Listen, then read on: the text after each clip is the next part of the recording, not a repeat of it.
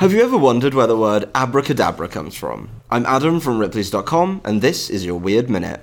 Abracadabra is the go to magic word for illusionists and magicians, but is it really just a nonsense phrase meant to distract you from a furtive sleight of hand?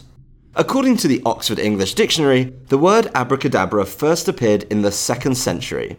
Some believe it comes from the Hebrew phrase for I will create as I speak, or from the slightly more Aramaic Avra Gavra, a phrase attributed to God as he created life. Either way, the word held great power in superstitious minds of later Europeans.